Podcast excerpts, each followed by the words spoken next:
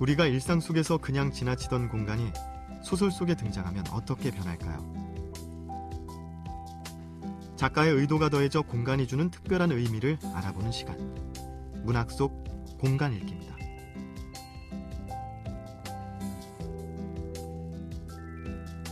오늘 살펴볼 책은 박완서 작가의 자전적 소설이라 할 수 있는 그 많던 싱하는 누가 다 먹었을까입니다. 소설은 송도 부근 박적골에서 어린 시절을 보낸 주인공이 서울로 올라와 대학에 입학할 때까지의 이야기를 담아냈습니다. 사직동 주소는 물론이고 서울에서 그 후에 거친 수많은 지배 주소를 거의 다 잊어버렸지만 현저동 46번지 418호란 내 최초의 주소는 여태껏 안 잊어버리고 있다. 그중 눈에 띄는 문구가 있습니다. 주인공이 살았던 집이자 소설의 배경이 되는 서울시 현조동 46번지 418호. 지금의 어디를 말하는 것일까요?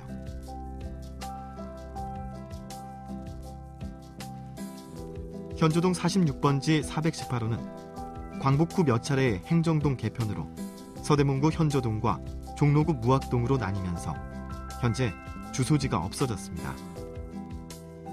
무학동 46번지 일대인 서대문 옥바라지 골목이 주인공이 살았던 곳으로 추정되고 있는데요.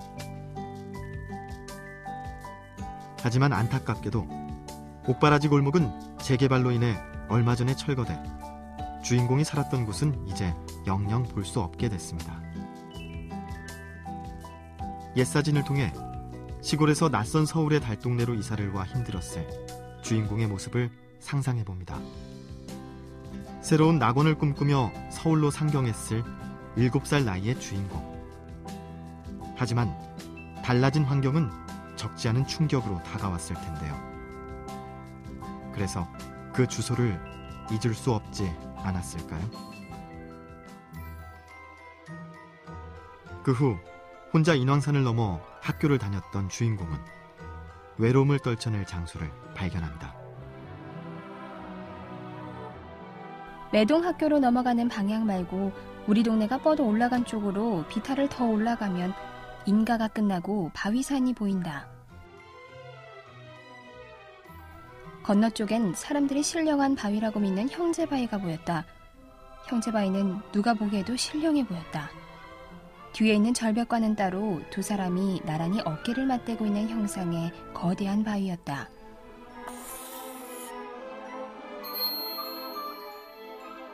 언제부터랄 것도 없이 자지러진 풍악 소리만 나면 엉덩춤을 추면서 굿땅으로 치닫는 게 취미랄까 심심한 나날에 돌파구가 되었다.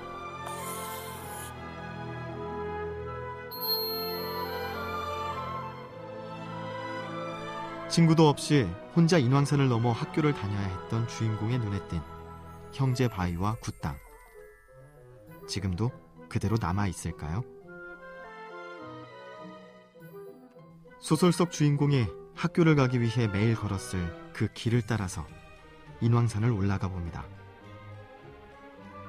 주인공은 어떤 마음으로 이 길을 걸었을까요? 근데 우리가 건강을 위해서 가도 참 힘든 거리인데 거기를 항상 매일 오르락 내리락 집을 향해서 학교를 향해서 간다는 그 자체가 옆에 같이 지켜주는 사람도 없는데 혼자와 대화를 하고 나무와 친구와 나무를 친구 삼아서 대화를 하지만 그 마음에 다는 채워지지 않는다는 어떤 공허함이 있을 것이고 굉장히 힘들었을 것 같다는 생각이 들어요. 시간이 지나 서울의 풍경은 많이 바뀌었지만 이곳 인왕산에는 소설 속 장소가 남아 있었는데요. 소설 속 표현처럼 두 사람이 나란히 어깨를 맞대고 있는 형상의 거대한 바위. 바로 형제바위입니다.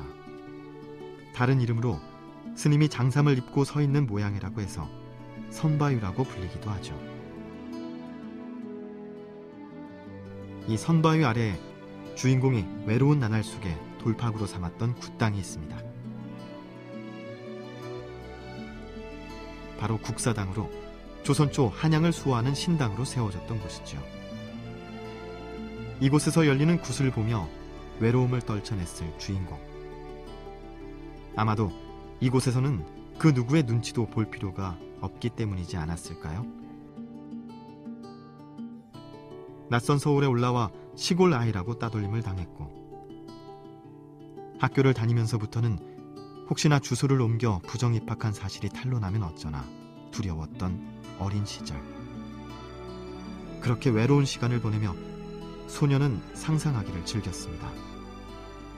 그리고 이는 훗날 소설가 박완서의 문학적 깊이를 더해주는 자양분이 됩니다.